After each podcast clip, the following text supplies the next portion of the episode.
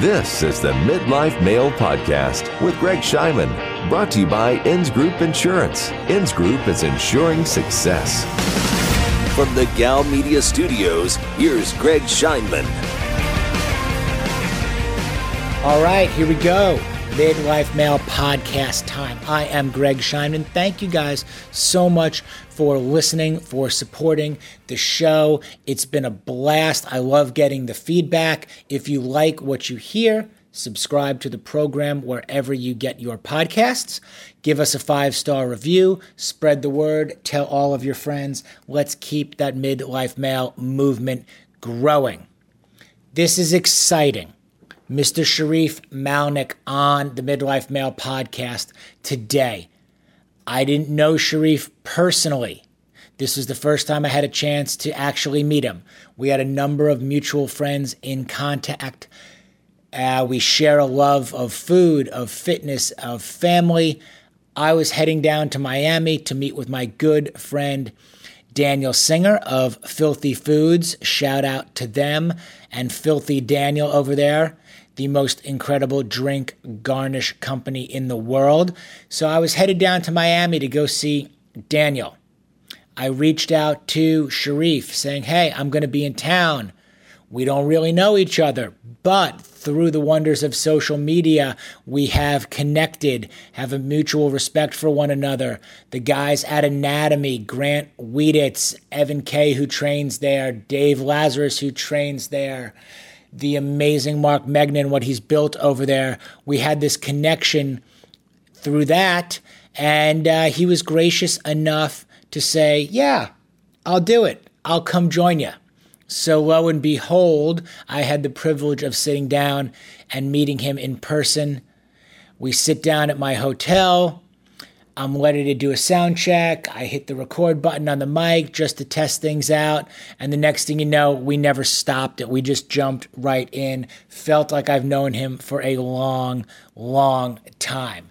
And the conversation was a blast. I learned a lot, was inspired, got a lot of history his perspective and philosophy on life and everything that he's accomplished and done is quite remarkable. So we just let it run. I apologize for some of the audio quality.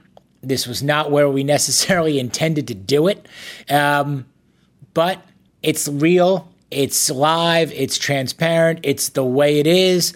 And the quality of his message and everything he says shines right through. So we just let it play and we just let it go. He is, and by he I mean Mr. Shareef Malnik, he is one of the country's top entrepreneurs and restaurateurs. The Forge is his celebrated award winning steakhouse in Miami Beach. It is the second longest running restaurant in Miami Beach, right behind Joe's Stone Crab. I hope I got that right. It's amazing. He's also owned the wildly popular nightclubs Jimmy Z's, Cuba Club, Glass, and Cafe Nostalgia. Back in the day, Kate and I lived in Miami Beach before we got married. Those were some times. By day, Malnik is the chairman of Next Wave Funding, which provides funding to thousands of small and mid sized companies across the nation. He recently added executive producer to his resume with the documentary film Sexology, which was directed by his wife, Gabrielle Anwar, the brilliant and talented actress. If you're familiar with the Scent of a Woman tango scene with Al Pacino, that's her. Pretty incredible. They're also presently working on a subscription website and spin off series of the film. As a prominent philanthropist, he has held the prestigious title of chairman of the Intercontinental Make a Wish Ball for 11 years, helping to raise more than $14 million for the organization. Amazing. Under his leadership, the gala has become the most coveted event in South Florida. He has also become the chairman of the board of Make a Wish South Florida. Impressive stuff. He is a Miami School of Business graduate. He's also got a JD degree from the University of Miami Law School. He sits on the University of Miami Medical School's advisory board and is a board member of the PAL. He is also a regular speaker at Florida International University's Chaplin School of Hospitality. In his personal time, ha, where does this guy have personal time with all that? But he does. And we'll talk about balance as we get deeper into the program as well. He is an extreme skier, jiu-jitsu enthusiast, licensed helicopter pilot, former race car driver, and offshore powerboat racer as well as a tech diver, having tested his steel at depths greater than 500 feet. He's run with the bulls in Pamplona. He's ice climbed the Cascades. He lives in Miami Beach with his wife, children, and various pets. It's a pretty full and exciting life for Mr. Shareef Malnik. Here he is on the Midlife Male podcast. Let's talk about all of it. Between work or Make a Wish or, you know, at University of Miami, I was just asked to lecture to a business class or a hospitality class at FIU, and so I'm really into storytelling, and I love storytelling. But um, I have a, I'm in the executive global executive MBA program right now at UM, oh, wow. and so I have a. I know it's ridiculous. it's my third degree. more, right? exactly. It's it's out of control. So um, it's an 18 month program. So, but I have this marketing professor who just we've really kind of hit it off, and like he's, I'm digging him, and he's digging my work that I'm turning in because I do so much marketing mm-hmm. in life anyway. You know, sure. everything we do is marketing. Every business that you run is marketing. But he uh, he invited me to, you know, the Moth. It's on NPR.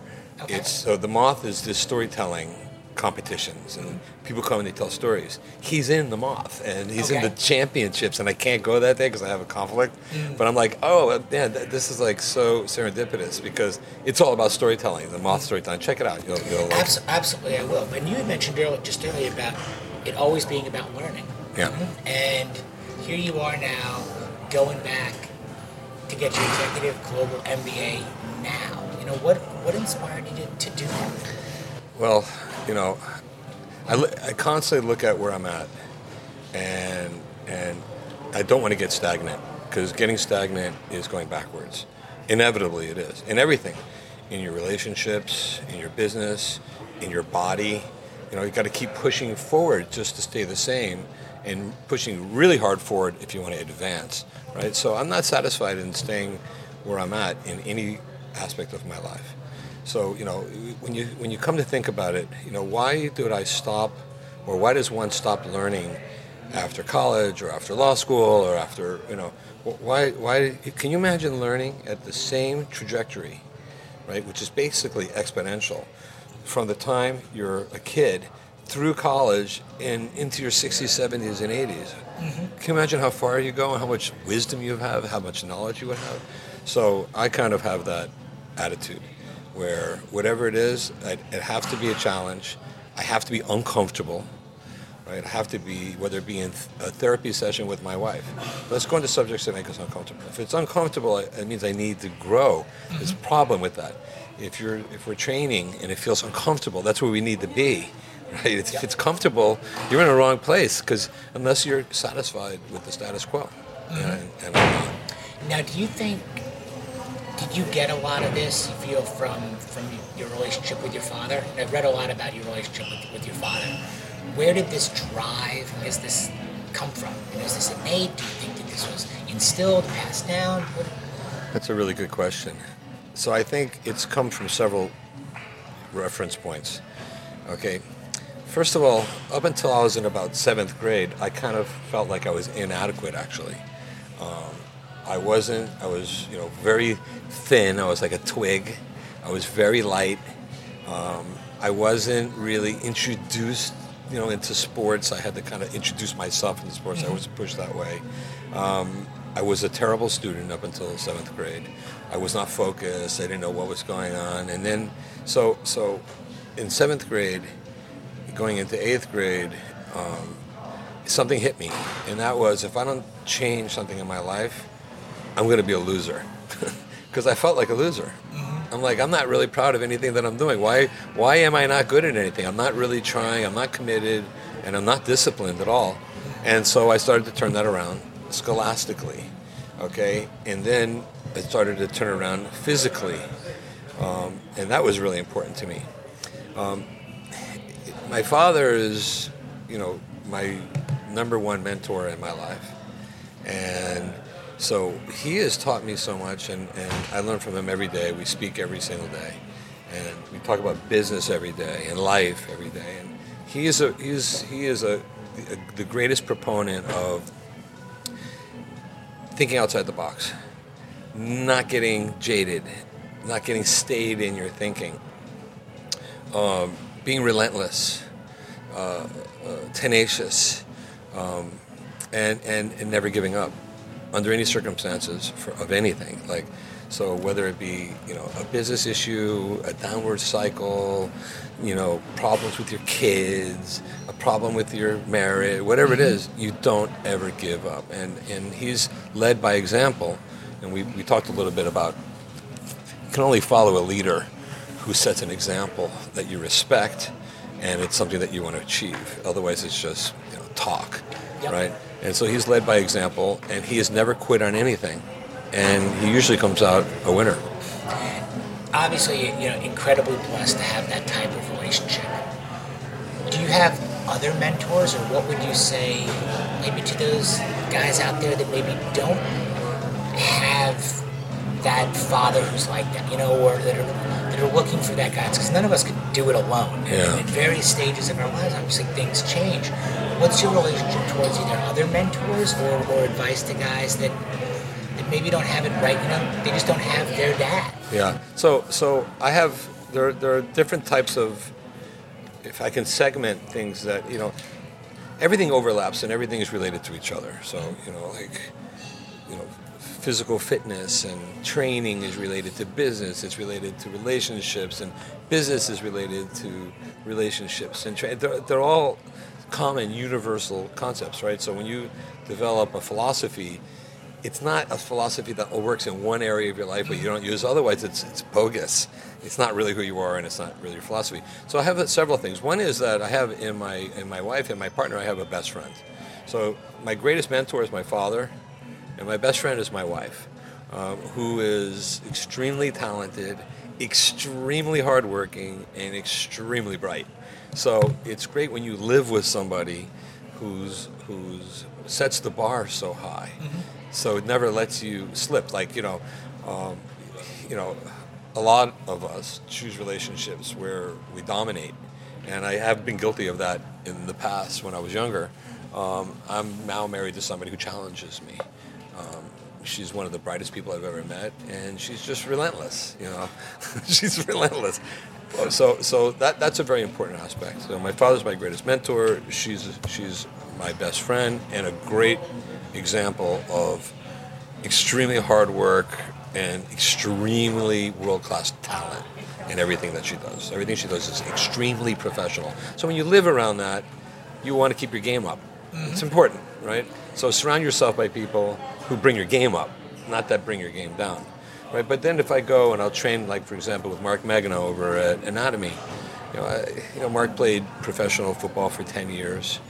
Um, he's a he's a extremely disciplined person.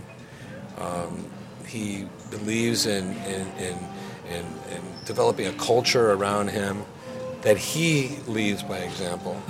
Um, somebody that I can follow into the you know into the uh, fire because I trust them and I believe in them. Um, and and the type of discipline and, and demands that he puts on me when we train that he's willing to do himself every single day is something that I admire and it's something that's really helped me. And so, you know, I have different kinds of mentors. There's a, in I train Brazilian Jiu-Jitsu, so you know, there's a, there's, and I trained with this, uh, with this. My master is George Pereira. He gave me my black belt, and very, very dear friend, great mentor of mine in terms of toughness, right? But then when I had some other issues, I would call another great master, Pedro Valente, and I'd say like, some guy is like calling me out on the internet. Why is this bothering me so much, Pedro?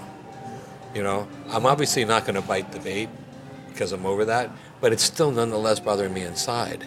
So I, re- I, I reach out to that guy. First of all, that took a lot for me to evolve to be able to say that to to another man. Say, hey, this is bothering me. It's bothering me that it's bothering me. Why am I getting so pissed off? You know, getting vulnerability. a little. Yeah, right, and, right. And maturity. Mhm. Yeah, and I'm saying, Pedro, tell me, you know, uh, you know, what, what would you do in this circumstance? And how do you? I, I know what to do, but how do I feel good about it? Mm-hmm. Why am I so pissed off, right? and so this is me reaching out to a, another really great man and mentor and asking because I believe in him. He lives, you know, my other, you know, jujitsu master, you know, I would talk to about how much punishment I can take and how can you survive when the 300 pound man is on, on your chest and holding your mouth shut, you know. But Pedro is, he, he's a noble, know, like a noble samurai and he lives by a code and nothing, he never breaks that code. So that's the kind of person that I go to for that advice. Mm-hmm. you know, so we, we jump in and we start talking, and we've talked about nothing necessarily that you actually had do for, for a living or for work or career. We've just started getting into this, and what's amazing to me, and I, and we've talked about a number of even other people in there, and what's amazing to me and what I find fascinating and really enjoy is it's never so much about like, what the individual thing does. We all do something. We all find ways to make money and build businesses or, or do different things. But it's who the person actually is, you know, who they really are, the character of it. Because if you're good, you know, again, you're disciplined and you're hard whatever you pick, you know, ideally you're going to be be successful. You've now talked about fitness a little bit. You've talked about relationships. We've talked about you know mentorship, um, and it comes down to it seems like it's like whatever you set yourself up to do, you're gonna gonna do it well because you're gonna apply the same principles, the same values, the same and the same character. But at the same time, if we do shift it back, I do want to ask you about relevancy and how you have met. You've been you've had the Forge for example, for was it 50, The Forge is now 50 years 50 years, old, and. I've been running it for about 27 years. unbelievable from, from a hospitality, from a restaurant business standpoint. Uh, how do you stay relevant? How do you stay motivated? Um, going there, working it, you know, because it seems like you're constantly changing and challenging yourself and doing all these things. But here's something that's been so stable and so successful in an industry where it's almost unheard of. Yeah. So yeah, so the forge is my night job. I have a day job too because I run another business by day, and which makes it even more challenging because now I can't sit and incubate all day on what I want to do with the forge on a daily basis because I'm not there as many hours as I used to be when I was much younger and I didn't have another business to run. Um, it, none of it is. People always say, you know, you know, you have, it's an institution, you know, as if it's somehow an autopilot, which it is absolutely not. you know, we live in a city where there's this emergence of of new restaurants that everybody wants to open a restaurant, and now big brands are coming from New York and Los Angeles and Chicago and London, and um, so it's anything but autopilot. It's how can I reinvent myself and stay relevant as an old restaurant in a city that wants everything new. And so, um, and it is uh, it's very difficult. It really is to kind of reinvent and stay fresh, and you know. So the challenge of it is is to succeed. You know, like I used to, you know. You, I used to think of things as problems, and you kind of want to avoid problems, or it's a problem. And then I realized now that life is about solving problems. That's all it is. If there's no problems, you're not growing, you're not going anywhere, and you're not going to be, you know, maybe if that, I mean, maybe that's what you want. Maybe that's what somebody wants. But if you want to feel, have self-esteem, and you want to feel like you've achieved something or you've made an impact in the world, which is, I believe, why we're here, is to make an impact. Then you have to challenge yourself, which means you're going to be filled your life with problems every single day. To me, the trick is not letting it get to me emotionally when I have problems to solve, because that takes me off of logic. Not having a visceral reaction to every time problems pop up, which is all day long, every single day. So, what's the difference between someone who's successful and someone who's not? The one who expects the problems and is, is excited to try to solve them. Mm-hmm. Even if those problems mean, you know, if I fail at this, I could be broke. If I fail at this, my business could be, go bankrupt. You know, if I fail at this, I'm not going to make payroll. So you have to be kind of a little bit of a nut and say, you know, pivot and shift and say, I like this. Mm-hmm. And then, you know, so I have this, I got this saying, there's a slogan that's on the wall of anatomy, and I've adopted it and I actually put it on the wall behind my desk in my finance business. And it says, if it's humanly possible, I know I can do it. And I really do believe that. And I probably maybe believe it to the extent to my to a fault actually, because you know I, maybe I'm overconfident, but I'm not overconfident in my ability to do anything right now. But I'm probably overconfident in my ability to think that I could actually do anything. If somebody else could do it, I know I can do it, and I really believe that. You know, I just have to commit and put the time into it. Have you always believed it, or is it something you've consistently worked on? You know, because I look at, at mindset too, um, and everybody can, can react differently to different situations, different problems, can't get past certain things, hang on to stuff. Um, and it's a process, you know, and I work with my coach constantly on it because every day you wake up and whatever your plan was for the day, it's going to go to shit within, within like an yeah. hour, at least in our business. And, and things are going to come up, and it's, again, how do you keep moving forward? Is this a mindset of, of positivity and that kind of discipline and focus that, you have, that you've always had, or is it something that has evolved and changed over time? And are you firing on, on better cylinders now than, than maybe you feel like you are in your 20s and 30s? So I'm definitely the best version that I've ever been in my life. But I expect to be a better version tomorrow because I'm not going to stop growing. There's no way. So it's an evolution. It's hard. You know, the minute you think, and I've gone through these cycles in my life too, the minute you think that everything is going really well, you sit back for a second and then boom, you get smacked right in the face, right? Because don't, mm-hmm. so you can never rest on your laurels and you can never let your guard down. It's a constant, you know, it's a constant challenge. Um, and this evolution, you know, you talked about being positive to me, there's like two kinds of positive. You know, there's the positive where we're just walking around saying, you know, be positive and have a positive day, and mm-hmm. you know, that doesn't really necessarily mean the person is positive. Being positive, to me, isn't such a necessarily an animated, um, uh, an animated manifestation of who you are, but it's it's it's realizing that no matter what happens, that there's a solution out of it. And you just are you clever enough challenge yourself to find the solution. To me that's the positive. Like it's in action you know? And yes do you want to remain outwardly positive? It's good. It's good mm-hmm. for morale. It's good sure. for people people feed off of it but that but you know doesn't mean you're actually positive you could just be acting positive but you give up on things right you know he's the most positive person i've ever seen except he keeps giving up on everything and quitting and he really doesn't feel like doesn't really believe what he's saying you're back to walking walking the walk. Yeah. That we, that we touched on earlier. That's really hard. I mean, and now that is really hard. It's hard to wake up at four o'clock in the morning. You know, it's hard to do the same thing over and over again. It's hard, you know, not to quit. And now we're looking around in this in the social media world and everything else, where everything looks great all the time. It's easy to be false positive, you know, or, or come across as positive, yeah. but not be actually really, really doing it. Well put. Now, you grew up here on the beach. Miami, one of the one of the lifers, I yeah. guess. Um, and back, Demeter, how have you managed also to keep it real? You know, there's a lot of clutter. You know, See, there's a lot of people. It's transient. You know, it's changed in the 20 years since I since I lived here.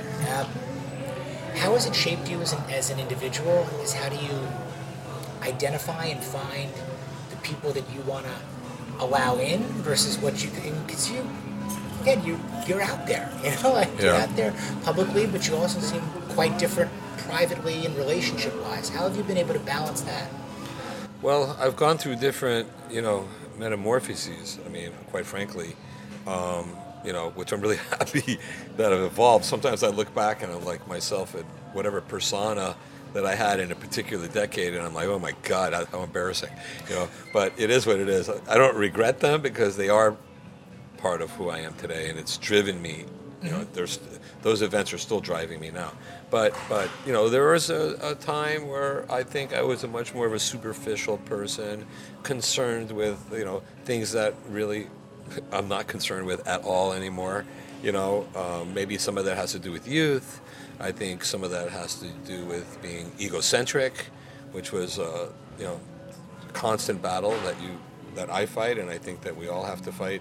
Is trying. Our, our ego never does anything good for us. I mean, it, its intent is to destroy us, embarrass us, put us in jail, you know, break us up. I mean, the, our ego, mm-hmm. it doesn't, you know, the ego I think is different than drive and wanting to achieve, right? right? So, um, so you know, I, I have uh, I've stumbled in the past, you know, through the '90s when you know I was much more involved in nightlife and hospitality because I owned a couple of nightclubs and a couple of restaurants, and so you know that sort of that was my lifestyle then. Um, and I, I, have to say that around 40, I decided to. Uh, I started getting into, you know, in the 90s I started to get uh, into boat racing, then I got into car racing, and by the time I was 40, I ran a marathon, and those things started to shift me. I think. Mm-hmm. Um, and then, you know, after a few failed marriages, you know, finally sort of maturing and settling down. And I'm up so early in the morning too, every day, and training, and I'm in my office early in the morning. And I'm, you know, I, have you know, I think of myself more as a finance person now mm-hmm. than I do as a. I certainly don't. I'm not a nightlife person anymore. So it's I've shifted and I've evolved over the years. So let's talk about that a little bit the, the shift into consider yourself a finance person, and you mentioned earlier that you have a, a day job, you know, and you have the night the night job, yeah. which is great. You've got two great two great things going on amongst a lot of them. What are you doing with your days? What is what is the finance job so, business that you've developed? Yeah, so we fund small and mid-sized companies. My brother-in-law and I run the company. Um, and we put out uh, anywhere from $10,000 to $2 million to companies across the country.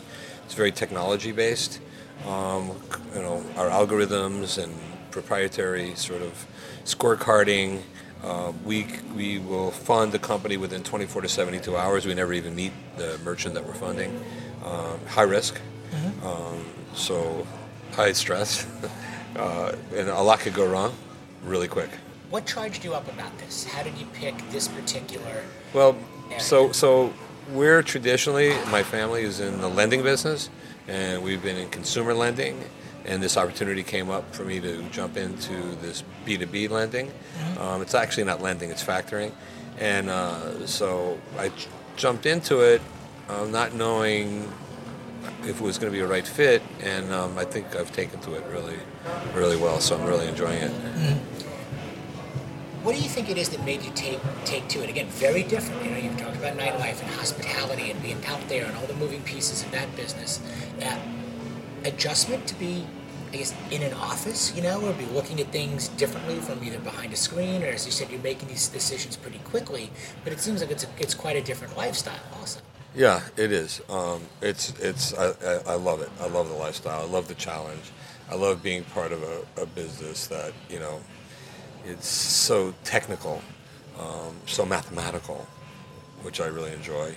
Um, I enjoy the marketing side of it. I enjoy the underwriting side of it. I enjoy the, the systems, IT side, because we have eight full-time software developers working on our systems.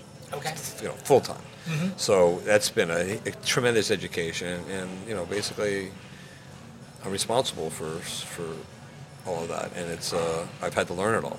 It's a unique mix of this kind of left brain, right brain, and maybe most aren't. Usually, you get you know, people that are more creative, you know, and some that are more maybe numbers or business driven.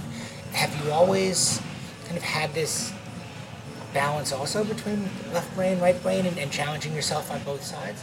So I think that that any business that requires right brain like the restaurant business and all the creativity and kinds of things you have to come up with in designing I mean, when I redid the restaurant, I had to design it. You know, I mean, that's all right brain. Uh, but to run the business is left brain. Anyway, mm-hmm. so or you're just going to have a really great place that's busy that's losing money. So the left brain is always involved. But I think also in the finance business, when you look at um, you know, you think of as usually left brain, but for me to come up with some of the, the deals that I've come up with, it took some really creative thinking um, on how to source leads and how to bring additional income into revenue streams into the company. So, so it's kind of things aren't as black and white where mm-hmm. something seems like it's left brain, but there's actually a lot of right brain in it, and it seems seem like it's a lot of right brain, but there's actually a lot of left brain in it. Let's talk a little bit about your your routine. What is your daily routine? What time are you getting up? What are you doing? Do you follow the same routine every day, or do you like things that are changing? We're doing this at ten. You were probably up. You know, I think we texted. You know, six or seven. You know, what's your what's your day? So I like I do like I do like routine. So you know I I know what days that I'm working out. Some you know obviously subject to something critical jumping in and ruining that workout. But generally speaking, I like things. You know, I, I, eat lunch at the same time every day. I know when to schedule my meetings. So, I mean, this morning I'm, I'm doing physical therapy for my leg. I broke my leg uh, almost eight months ago, my tibia and my fibula, snapped it. Okay, so I was at physical. I was up at six this morning, physical therapy by seven out of physical therapy by 8 normally i would be in my office by 8.30 because i go straight from physical therapy um, if it wasn't physical therapy, it would be a workout. And then I'm in, I'm in that office um, working at NextWave, which is our funding company, um, do a you know, working lunch, stay there in the afternoon. If I have time to, to put another workout in there in the, on my way to the restaurant in, in a late afternoon, evening, I will. If I don't, then I don't. So I, I try to do something train every day, but sometimes I can get two in, which is mm-hmm. my favorite. Um, and then I'm in the restaurant. So, and in between all that, I'm, I'm, having meetings and, you know, sales meetings or, you know, development meetings or management meetings in both companies. Um, sometimes I'll do my management meeting, my Forge management meeting from my funding company by Skype. Okay. And so I'll have everybody at my conference table. Sometimes I, I run to the meet. Lately, I've been in those meetings. I think they've kind of needed me there. But so um, and then uh, I go I go home probably. Uh, so I'm up between 5:30 and 6. I'm out of the house by 6:30, and then, or you know, in either in the gym or physical therapy, and then I get home between 10 and 11 at night. What's the downtime? When do you make the either alone time or couple time now? Uh, can you turn it off? Of the two. Yeah, I mean, right now, what's really fortunate is my wife is co-writing a book, which is taking her like 12 hours a day, every single day, which is wonderful because I'm also having to fit in studying for this, you know, global executive MBA program, which you know, like my financial accounting exam was six hours. My, you know, my my my, uh, my corporate finance exam was five and a half hours. It's, 15 hours to do an assignment. You know, it's like so I'm having to put that in. So all day Saturday and all day Sunday I study, and then I work Saturday night and I work Friday night. You know, and so so usually Sundays is our is our day. But right now with the school and with her writing, it's kind of perfect because she's writing while I'm studying. But Sunday nights are date night, and Monday nights are date night. So I don't go into the restaurant on Sunday night or Monday night. Okay. Um, and I think when the school's over and her writing is over, we'll go back to having Sundays off. And you know, I do like to get a workout in, some kind of workout. It could be a recovery workout, like uh, maybe Bikram yoga for an hour, you know, 90 minutes. You know, just to clean out and detox, or you know, some kind of you know recovery workout. Active recovery, because we're all yeah. kind of we need that too. It all it all counts. Right. yeah. Well, you know, I think better than anybody. The kind of levels levels that you're hitting right now are pretty amazing. Well, thank you. It's it's it's, it's a work in progress. Yeah. Like, like anything. I think a lot of respect. Education and kind of understanding your body and figuring out where that fits in with your lifestyle and everybody's is, is different and getting better at, saying no. That's another thing know, uh, to certain other things as well. So it's kind of cool. How are you with saying no? I mean, it sounds like with your schedule between the businesses, between the marriage, between your own training, get into the injury and, and, and the rehab and, and there too how are you with, with saying no with all the things that you're asked to do? Or how do you make your decisions into what you're going to commit to and what you have to either politely or maybe impolitely sometimes say, hey, yeah. I, I can't do that. I can't be there. So, so I thought I was pretty good at it, um, but again, you're never really. You can always do things better, right? Whatever you're doing, you can do it better. Like you're not actually at 100 percent. You know, um, actually, just this morning in rehab, I was doing this kind of skate jumping from cone to cone. I was really pushing myself, and I started to say, I was exhausted. I was breathing heavy. I started to say, you know, I gave it, a hun-" and I stopped. I go, that probably wasn't 100. percent Really, what is 100 percent is dying. Okay, so there's always a little more you can squeeze out. I mean, we've been feeling, you know, I think out on the field you give 100 percent. I'm sure, but there's in life generally, you, can, you know. So I thought I was really good at, at time management and prioritizing. But I realize now that I have so little time, really, that I wasn't as good as I could be. And I was saying yes to a lot of things that I don't need to. And I had to reprioritize a lot of things to get through this 18 months with the school and with my two businesses and Make-A-Wish and all that. And so, um, so now I'm saying no to things, and including not always getting that workout in that I needed to get in, only because, you know, I can't, you know, I can't I can't do it all. Mm-hmm. I'm going to have to prioritize, and not excelling in this program, it, which means more than just getting A's and everything. It's in, in absorbing the information material that I want to change my life is not an option. Right. But that that's becomes the overwhelming priority right now, you know, mm-hmm. and then maintaining my businesses so that something bad doesn't happen.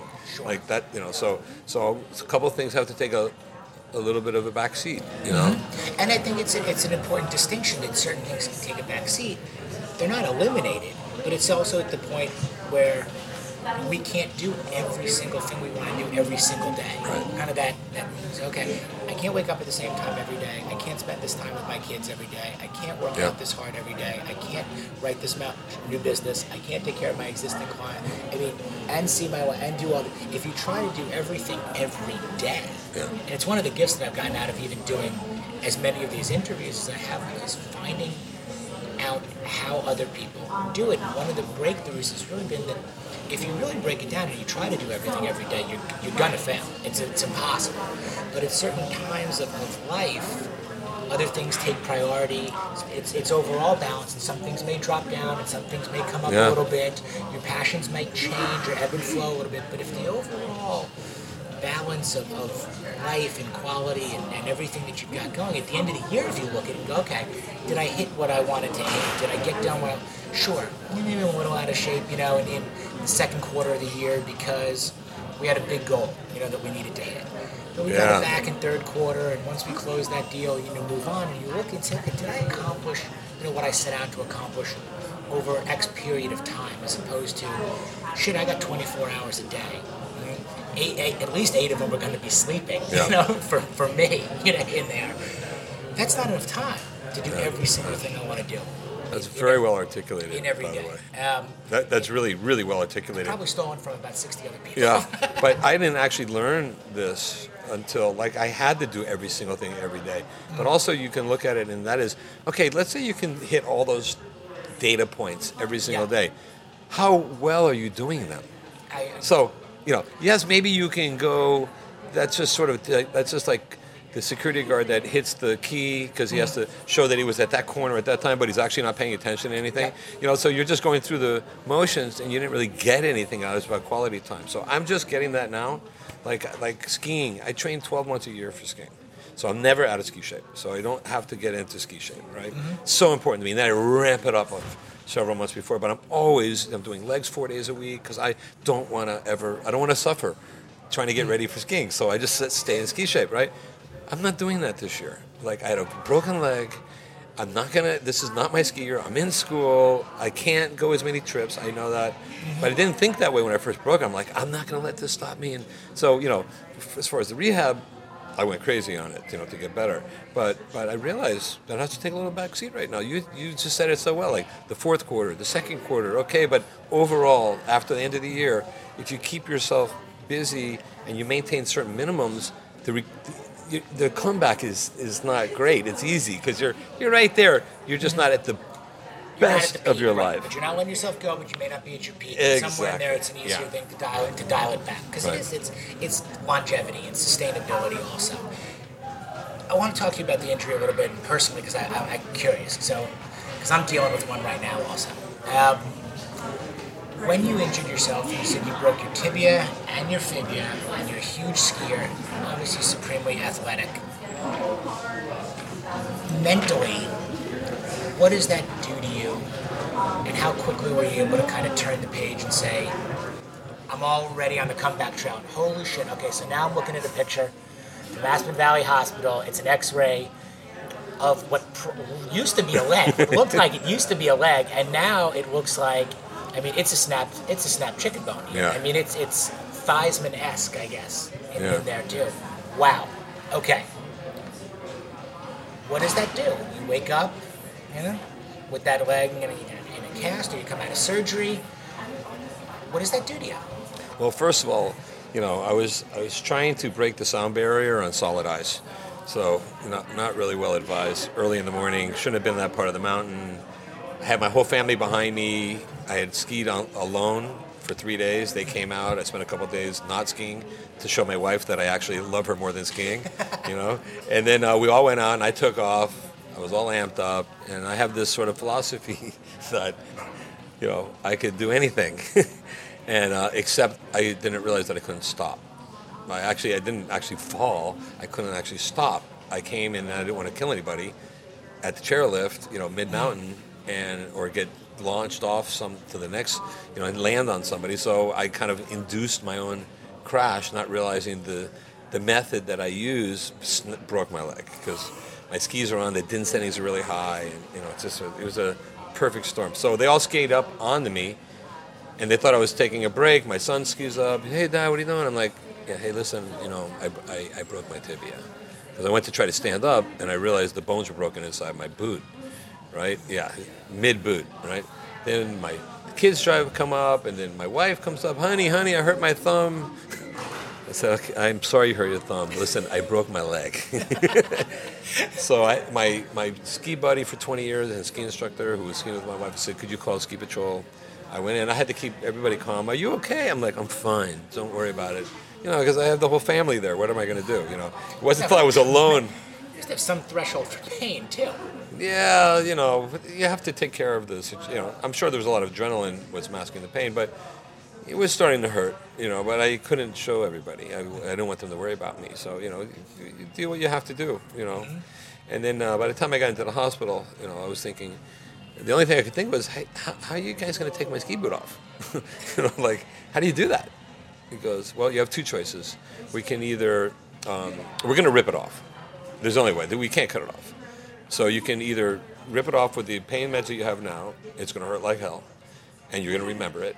Or we can give you an injection of something, and you're going to hallucinate for like 30 seconds. It's still going to hurt just as much, but you won't remember it as, as vividly. I go, I'll go for number two. There's no no contest, right? Sounds they good. ripped it off. Four guys ripped off my boot. Two held my leg together, and two ripped off the boot, right?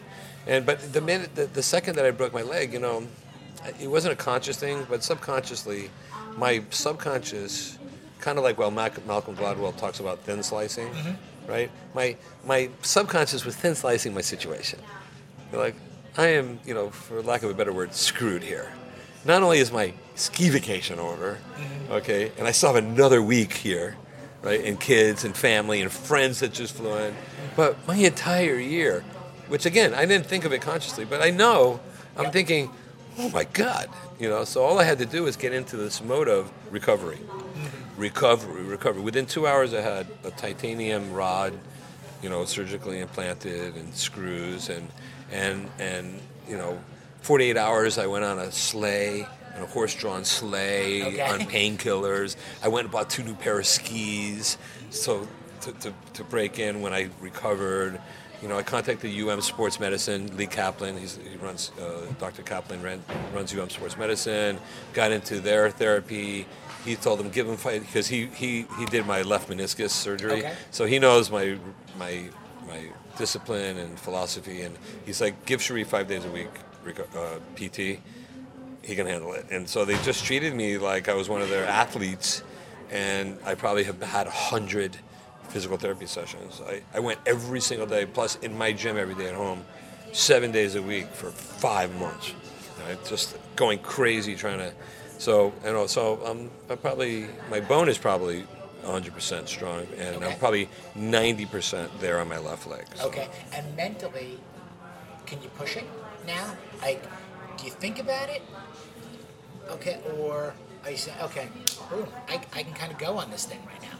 I'm I'm starting to get to the pushing part. Mm-hmm. I just it's been uh, there's I, I mean I, I still I started to run and I could do a tenth of a mile, then two tenths of a mile, then three tenths, and then I hurt my right meniscus doing the three tenths because I know I have a little tear there and it, it, it you know flared up. So it's a it's a work in progress. I'm not I don't have the same propulsion off my left. But today I was doing box jumps about this high, which is new, and box jumping down from the box and Okay. landing in a squat, and so I'm starting to get agility ladder, plyometrics are coming back in. I'm, I can lunge, squat, deadlift, all that, but it's the plyometric stuff that And remember, we're talking to a guy who's in his 60s right now, regardless of the injury. Yeah. What you're talking about, plyometrics, box jumps, ladders, I mean, deadlifting, it's unbelievable. It's unbelievable if you weren't okay coming off of, of that type of injury. That's it's, it's amazing. Well, the the, the, the, the problem is coming off an injury where at the time you're at the greatest physical condition of your life. That's where I was. Mm-hmm. Okay. So I went there, I did my best skiing, hard mogul skiing, all this stuff that I dream of all year.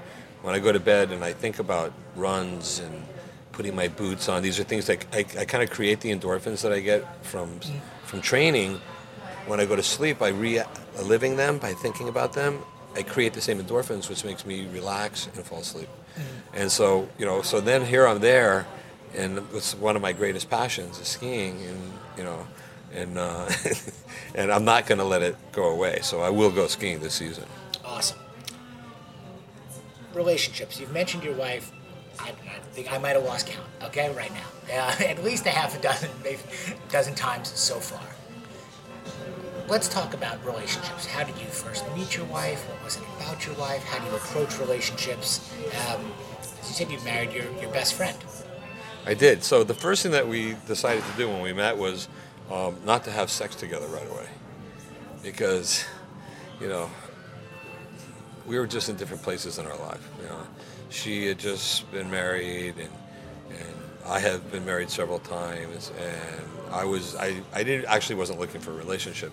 We all say that, you know, when we're break break up with somebody, you're not looking for a relationship anymore until you get into one. But I was uh, my restaurant was closed, and I was doing a, um, a renovation. So I took my project manager, who was this 23 year old Cornell graduate, brilliant, beautiful girl. I say that for a reason.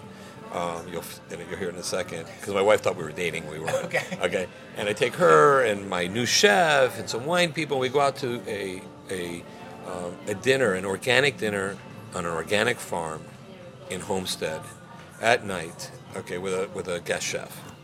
So I'm getting out of my car. She's getting out of her car with her best friend, girlfriend, hairstylist. She was she was shooting Burn Notice at the time. She was the star of, of, of a show that was shot here, Burn Notice, which did seven seasons. And we're getting out, and I, I had never seen Burn Notice. I didn't actually know her. And so our mutual friend, who I didn't to help a little bit, right? it was really good. It was really good. So, but- so just to backtrack Yeah. a little bit, your wife's name is Gabrielle. Gabrielle Anwar, Yes. the actress from the legendary, famous "Scent of a Woman" Al Pacino tango scene. Just to put this in, in context. Yes, Okay. yes. So we get out and we start talking, and I got I was immediately smitten. Um, and unfortunately, they put us in a VIP area, kind of away from her. I'm like, why didn't I go and sit with them? Because it was free seating. So I walked up to the table. It was she was celebrating her birthday. Was that week. So I, because they had a little cake there, I saw. So I walked. I said, I said to myself, if you don't walk over to talk to her tonight, you'll never see her again for the rest of your life. Go do it. So after dinner, I walked over. I started chatting with her, and uh, I told her, you know, I usually you're an Aquarius, and I'm an Aquarius. I said I usually throw an Aquarius party, but my restaurant's closed. She goes, oh, yeah. I said, but maybe we should do one. She said that would be great. I throw a great party. I said, well, I throw a great party. So we started arguing on who threw a better party. So we had lunch. So we had lunch. We never talked about the party, and I got into my car, and I, I literally hit my steering wheel, and I said out loud, now that's the kind of woman I need to be with because all this evolution that I have been doing was actually to prepare for many things in my life, one of them being her. Because if I hadn't been there, it wouldn't, she would not have clicked with me. Mm-hmm. I wouldn't have clicked with her. And if she hadn't been where she's at, she wouldn't have clicked with me. So it was kind of this perfect timing. So I created this whole party under the guise. It was really our first date, and she didn't know it. We're acting, you know, we're friends, we're talking. I create this whole party. I call other Aquarius like Craig Robins, who's a dear friend of mine in town, and you know, I called Ronnie Cycli to come, and so Iran Issa-Khan, the photographer who's an Aquarian. I said, "Hey, listen, Craig, can will you co-host this with me? Because this girl's going to think I'm stalking her. It's you know I'm beginning you know I, I need somebody else to help me out for the Aquarius party. So I created this whole thing. We were under construction. We built a tent. I did a dinner for 27 people.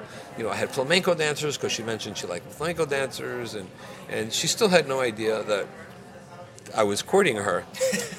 you know, I feel like really, you know, great, great, great confidence builder. So the day of the party, I said, "Listen, Gabrielle, this is not my party. This is your party too. So is there anybody that you would, would like to invite besides your friend who introduced us, Gianna?"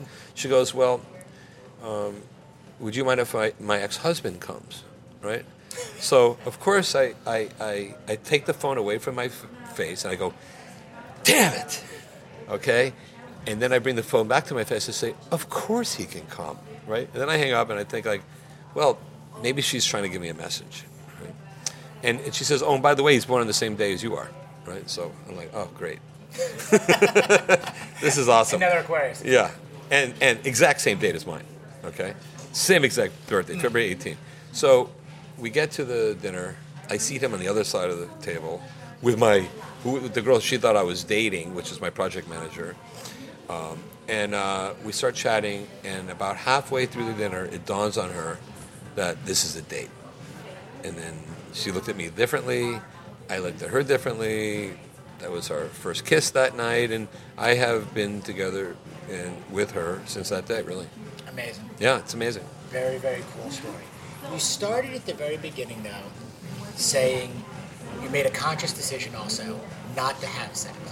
Yeah. How does that conversation come up? Well, first of all, talking to my wife, my wife has no filter. There's nothing that she won't talk about.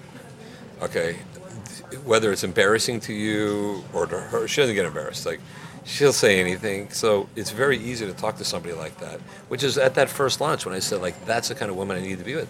I need to be with somebody that's you know that that not only I'm teaching something to, that's teaching me something, mm-hmm. and and her openness and her ability to face her faults, you know, um, I, I admired so much. And so we started talking, and I don't know how it actually first came up, but we both started. We both agreed, you know, that let's let's take this slowly. Let's let's like each other first. You know, like, you know, we've you know we've both been there, and you know this is and and that's probably one of the reasons why we ended up where we ended up with each other is because we've been there before. So we've tried to do it in a different way. It, it lasted for, it didn't last for, you know, forever, okay? But it lasted long enough that we were able to, you know, to have enough glue, I think, in the relationship mm-hmm. that the, the, the newness of having a sexual encounter didn't wear off so quickly. It made it even better. Mm-hmm. What do you guys like to do most? What's your What's your thing? What's your perfect day? Well, you know, we bought a house in Coconut Grove that, that she actually found, which is, you know, I had told her I own a house in Miami Beach. She didn't want to live in that house because she said that it has too many. It was the house I lived at when I was a bachelor, right? And she's not that style. It's modern. It's, it's contemporary, and she's she's a she's a, a hippie really. Okay. Who lived in Topanga Canyon for 20 years. So she found this house, and I told her we're not buying a house, so we sold the other house you know, lo, lo and behold, I bought the other house. and um, so we love to be home now. It is like the perfect day for us is like a day yesterday. You know, we she she was doing some work and I was doing some work, and then we have our kids. We have a Krav Maga instructor come and teach all our, our daughter and all her girlfriends. How old The- are your, are your daughters? so so so my stepdaughter's 15 Okay. And stepson 17 and 24. Okay. Do you have And, children of your own? and then I have a 34 year old son who came over yesterday also, and my nine year old grandson. Wow. Yeah. Okay. And so I- Congratulations. thank you. And so then we have a Krav Maga instructor come, who's a son of a dear friend of ours, and he teaches Paisley, who goes to Ransom, and all her girlfriends from Ransom, Krav Maga to defend themselves. All these little 15-year-old girls. It's very cool. My son is, uh, I've got two boys, 15 and 12, and uh, in, in Krav Maga as well. Oh, really? And my 15 year old is very excited now because he just was asked to enter their, their mentorship program. So he can test into this program, and we as the parents have to go to the meeting and we have to discuss all the responsibilities, and then he can mentor some of the younger up and up Yeah. and coming. But it's uh, it's great. it's been fantastic for him. I mean, as an introverted person, to develop confidence and security and all everything. It's yeah, it's been amazing. Can you imagine what it would be like, you know, Greg, walking down the street and feeling intimidated? You know, just intimidated, like Mm-hmm. you know, you know, because you know someone's looking at you funny, or you're picking up on things, or you're you know afraid to have confidence. You know, first of all, intellectual confidence, where you sit down with somebody that you're not worried about embarrassing yourself, that you know you can hang toe to toe with, stand toe to toe with anybody intellectually, but also physically. You don't you want to have a, a, persona or low confidence that sends out an energy where someone would want to feel that you're easy prey. Sure. And that's got to be a horrible feeling. It's got and look. I remember. I remember it well. I I don't think I would have gotten as involved in fitness um, and even self defense, and I boxed and everything for a while. If if I wasn't horribly bullied, you know, Yeah. as, a, as a 12 and 13 year old. And I remember to this day the kids that used to come down from high school, you know, the ninth graders, used to come down to middle school when I was in seventh and eighth grade Yeah. just to kick the shit out of me. Wow. Specific. But if those, everything happens for a reason, you can let it break you, you can figure it out. But, and trust me, they weren't great days. I didn't think I was learning any great lesson at that particular Yeah. time anyway. But I don't think I would have picked up a weight necessarily. Yeah. Or been inspired to pick up my hands, you know, or learn something else. Right. Um, if not for those experiences. Fortunately, back then at least it was more everything was more hand to hand. You know, at least guys came down, you dealt with it, you Yeah, they were getting shot. Right, exactly. Now it's a whole whole different thing. You send your kids off to school, but everything happens for a reason. And Yeah. I think maybe it set me on a path of okay, this is important to learn this, you know, and you can go forward, you know, or or, or backwards on this stuff. Yeah. So I do think things like like self defense and martial arts and and, and um, BJJ and jiu-jitsu and, and Krav, I think they're so important for so many Yeah. different different reasons, male or female. My grandson's a great little jujitsu fighter now. He's a tiger, nine years old. It's unbelievable to watch him. But this kid, no one is going to be able to pick on him. He's not going to start any fights. Mm-hmm. Yep. But it, nobody's going to, you know, nobody's going to be able to manhandle him. You know, and, and he'll give an adult, you know, some problem. I mean, I think the toughest people I know are the ones that don't have to tell you how tough they are. Yeah, yeah, exactly. They don't. They walk it. They walk it. You. Everybody knows it. You can. It's something that radiates. Yeah. permeates out of that type of. It's true. That type of individual where, not the one you're going to pick on. And right, so those people don't get into, you know, it's the people who get into fights are usually it's it's very hard to get into a fight if you don't want to. Correct. You know, like people like, oh, I always get drawn into fights. Well, mm, there's a reason. Why are you drawn into fights? Okay, it, it, if you're not, if you really don't want to fight, e- even though you can defend yourself, and obviously you will defend yourself, you're not going to get into a fight. I mean, 99% chance that you're not going to get into a fight. You know, it's when you're looking around and engaging and you have an ego issue, that's how you get into fight. Yep.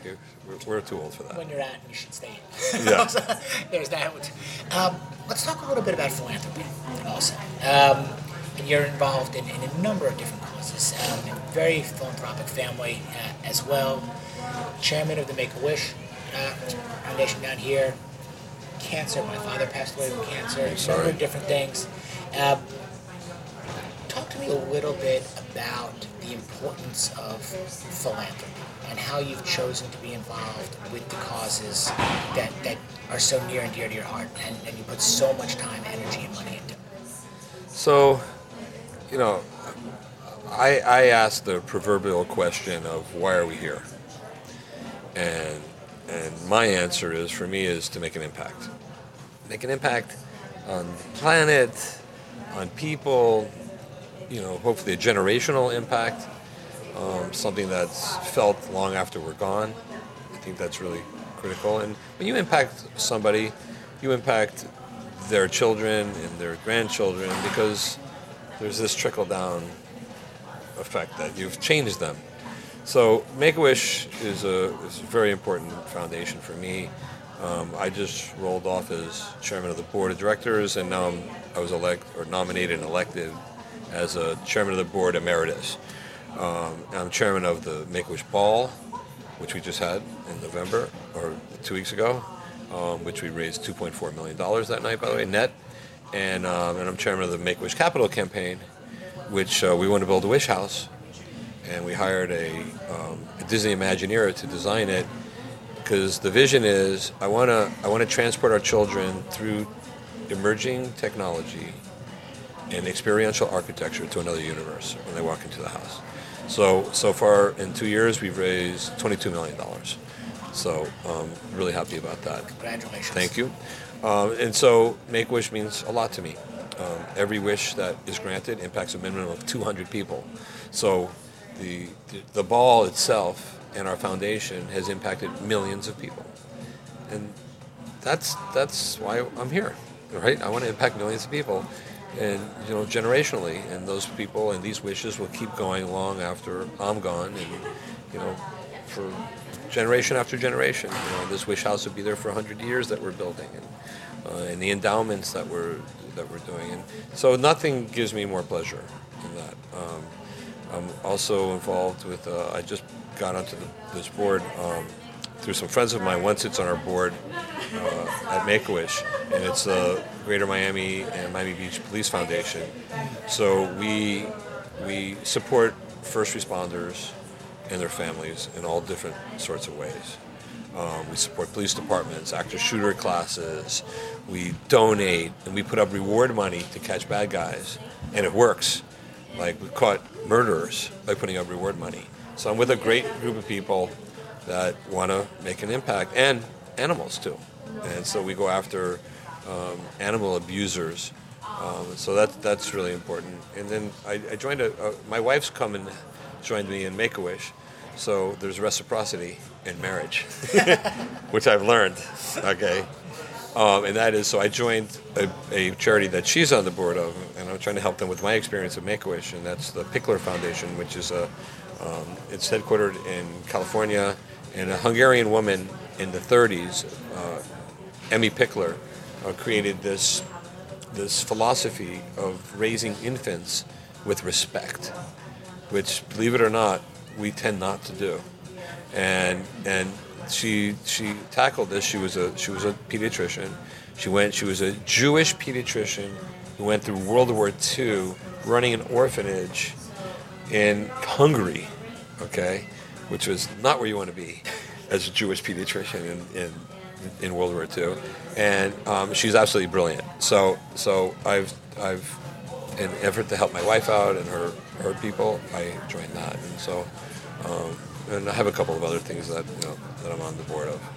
So you're great at throwing parties, also. We talked about that. Restaurateur. You're putting together a dinner. Who do you want there? You pick anybody. Oh boy. Who do you want there?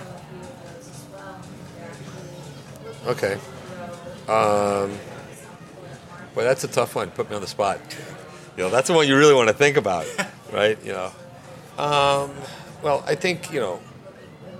I'm interested in leadership. Very interested in leadership. So, I'd like to put on some great leaders, and also I'm interested in in creative and brilliant minds. You know, are we talking living or dead? They could be living or dead, actually. sure. Well, I think George Washington um, would be somebody I'd like to uh, to have at that dinner because uh, I read a really interesting article in the Wall Street Journal about a month ago, and this writer said, you know, what makes George Washington arguably one of the best American leaders of all time? What made him so great? And it showed a portrait. Some, I guess it's a famous portrait of George Washington on his horse. His horse is rearing up, and it said "success," and then had another portrait, the same exact portrait, and it said "defeat." Okay, so this author broke down leadership into two qualities, two characteristics. Um, one is um, tenacity, right? So, you know, being relentless, right? So he said George Washington is relentless. And George Washington would rather gallop his horse than walk his horse. George Washington, when his troops were taking major hits on the, Del- on the Delaware, and, and, and on the other side, the enemy was facing them, George Washington galloped his horse through the troops, turned his horse around, put his back to the enemy, and started giving orders. That's a guy that you want to follow. But the second ingredient is as important as the first ingredient. And so, what's the second thing that made George Washington such a great leader, according to this author? Right? Only narrowed it down to two things, right? And that is his control over his emotions. Because however relentless you are, and I, I say this to a lot of my managers, like, you know, you've lost your, you lost control. You're relentless, but you're missing the second ingredient. You lost control. No one's going to follow you. When you're up, you're down. You feel defeated. You feel, you know, elated. And so, so that's why I would want George Washington there because I'd have a lot of questions for him on how. Um, another great leader, uh, Ernest Shackleton, right? And Ernest Shackleton wanted to be the first guy to cross the Antarctic by foot. Okay, so he, he built a ship, and he and he recruited all these great, you know, people to sail with him that he that he knew that if they got into trouble that they would survive, right? And you know, he was you know the queen, you know, was, you know anointed him, and you know, and he sets out, and and oddly enough, the name of his ship was Endurance, okay, and Shackleton approaches the Antarctic and gets his ship stuck between two glaciers. And they're stuck. There's no radios, there's no way out, there's no, you know, we're stuck. So as the glaciers start squeezing together over months, they realize we got to get off the ship and start heading out because we're not we're going to lose the ship. He picked people that he thought he was very very selective in recruiting the crew for this ship because he knew that if you know if it, if the stuff hits the fan, he's going to need the right people, right? It's, it's all about people. So you were talking about you know what's it's inside a person, you know not what do they do, but who are they, right? That's the, that's for everything. So so the push came to shove here, right? So the couple of people turned out to be the wrong people out of the whole crew of this ship. So what did he do is he put them in his tent with him, right? Which is a great lesson, right? You want to keep the bad apples from spreading, right? So you keep them really close to you inside, right? One year later, they, I think one guy died and it was like something else. It had nothing to do with the, this tragedy. So he basically saved everybody and they all made it back to England safely. It's unbelievable. So I think I would have him there. Um, uh, maybe Elon Musk, um, who I have had the pleasure of meeting. Uh, uh, I think I would have him there. I think we need some spiritual people.